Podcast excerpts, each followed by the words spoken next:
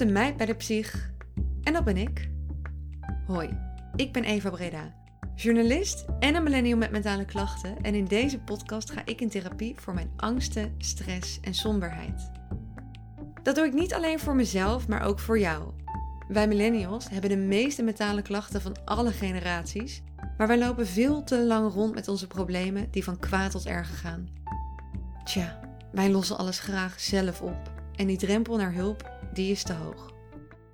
In deze podcast sleur ik jou die drempel eens over en laat ik je zien wat er gebeurt in de behandelkamer van de psycholoog.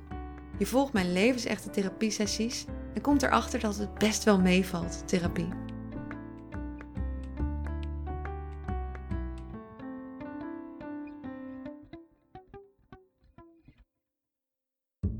Hoi, leuk dat je luistert. Dit is eigenlijk even een kleine informatieve aflevering vooraf, voor als je benieuwd bent naar wat het idee achter deze podcast is. Om te beginnen zal ik me even voorstellen. Ik ben dus Eva Breda. Ik ben een 24-jarige journalist die schrijft, praat en podcast maakt en focus me op maatschappelijke thema's en persoonlijke verhalen. Ik heb dus psychische klachten en in deze podcast ga ik in therapie en dat doe ik bij Dorianne Hoek van Psycholoog to Go. Hallo. Wat zij doet en wat haar missie is, dat legt ze je uit. Nou, uh, ik ben Dorianne en ik werk uh, nu vier jaar in de GGZ. Uh, doe ik met heel veel plezier. maar ik liep daar ook wel tegen ja, wat, wat lastigheden aan, onder andere de wachtlijsten. En ik vond ja, dat toch voor sommige mensen psychologische zorg nog niet zo toegankelijk is. En ik wilde daar graag ja, iets aan doen om meer vriendelijke, toegankelijke manier te creëren voor mensen om sneller hulp te krijgen. Um, en dat is buiten de zorgverzekeraars om. Dus het vervelende is dat het niet wordt vergoed. Maar het voordeel is wel dat je heel snel hulp krijgt op een hele toegankelijke manier. Dus uh, ja, dat kan bij mij in de praktijk, maar dat kan ook uh, wandelend of uh, nou, voor corona in een café. Dus eigenlijk dat op een manier dat mensen zich heel prettig voelen en denken van nou, dat durf ik wel aan om te praten.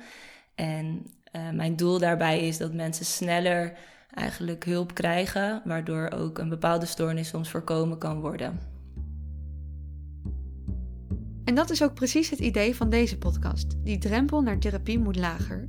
Er hangt namelijk nog altijd een enorm stigma aan mentale problemen en daarom wachten veel mensen, vooral millennials, veel te lang met therapie zoeken. Zo ontstond ook het idee voor deze podcast. In coronatijd hoorden we al in het nieuws dat de mentale gezondheid van deze generatie keihard achteruit ging door de vele lockdowns. Om me heen zag ik dat gebeuren. Vrienden van me ontwikkelden klachten. Somberheid, angstgevoelens, eenzaamheid. Maar telkens als ik voorstelde om weer hulp te zoeken, was het antwoord stevast hetzelfde. Therapie is niet voor mij, mijn problemen zijn niet ernstig genoeg en de wachtlijsten zijn al zo lang. Dat hield mij een beetje een spiegel voor, want ook ik kampte al zo lang ik me kon herinneren met klachten en ging niet in therapie. Dat moest eens klaar zijn, want ook met milde klachten kun je gewoon aankloppen bij de psycholoog. Juist. Want hoe langer klachten doorsudderen, hoe dieper ze zich wortelen en hoe meer sessies je nodig hebt om ze te behandelen. En dat is ook niet goed voor die lange wachtlijsten en zeker niet voor jezelf. Ik besloot in therapie te gaan en er een podcast van te maken, zodat iedereen eens kan horen wat er gebeurt in die behandelkamer van de psycholoog. In deze podcast luister je naar 10 maanden aan therapiesessies. Ik heb deze behapbaar en luisterbaar gemaakt in 8 afleveringen en een paar bonusafleveringen. Alle therapie en alles wat verteld wordt door mij in deze podcast is 100% echt. De inhoud van de afleveringen is niet in scène gezet. Wel zijn de afleveringen iets korter gemaakt, omdat therapie heel veel herhaling bevat. Eerlijk, dat is soms misschien wat saai om naar te luisteren.